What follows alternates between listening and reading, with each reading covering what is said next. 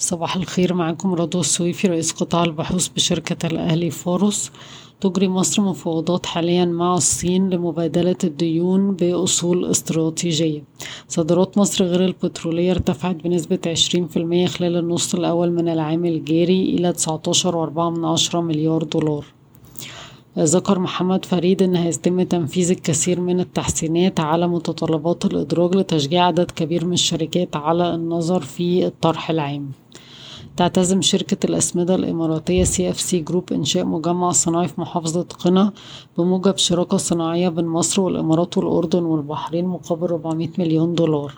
تعتزم أباتشي ضخ المزيد من الاستثمارات في منطقة امتيازها في الصحراء الغربية كجزء من التزامات بقيمة 3.5 مليار دولار لعام 2022 تدرس شركة سايبس للاستثمار زيادة عرضها للاستحواذ على باكين بعد عرض تنافسي تم تقديمه من سايبس بسعر 17.5 ل 18.5 جنيه للسهم.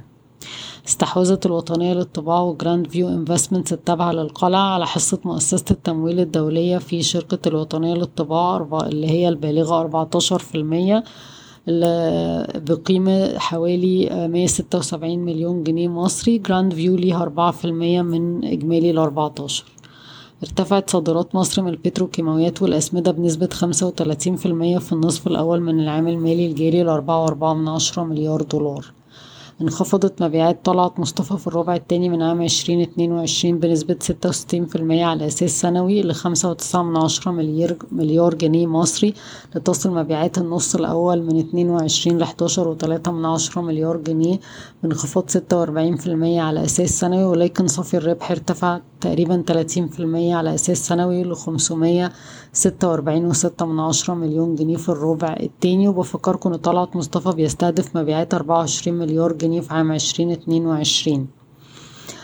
آه صافي ربح القاهرة للدواجن في الربع التاني من عشرين اتنين وعشرين. وصل لنقطة مرتفعة جدا مية تلاتة وتمانين مليون جنيه مصري مقارنة باتنين وخمسين ونص مليون جنيه في الربع الأول من عشرين اتنين وعشرين. وده كان سبب الحقيقة الارتفاع في الأسعار اللي بدوره أدى لارتفاع الهوامش والسهم بيتم تداوله عند مضاعف ربحية تلات مرات لعام عشرين اتنين وعشرين. تستثمر شركة السبائك العربية المنشأة حديثا مليار جنيه مصري لبناء مجمع صناعي للسبائك الحديدية في المنطقة الاقتصادية لقناة السويس. مصرية للاتصالات وقعت اتفاقية تجارية مدتها خمس سنين مع أورنج إيجيبت لخدمات التجوال المحلي واللي من شأنها المفروض أن مصرية اتصالات هتقوم بتوفير تكاليف وتحسن في الهوامش بداية من عام عشرين تلاتة وعشرين والسهم بيتم تداوله عند مضاعف ربحية تلاتة وتلاتة من عشرة مرة لعام عشرين اتنين وعشرين. يقوم البنك المركزي المصري بإنشاء منصة لإجراء عمليات الدفع عبر الهاتف بدون تلامس من خلال العمل على شركاء دوليين لبناء تلك المنصة.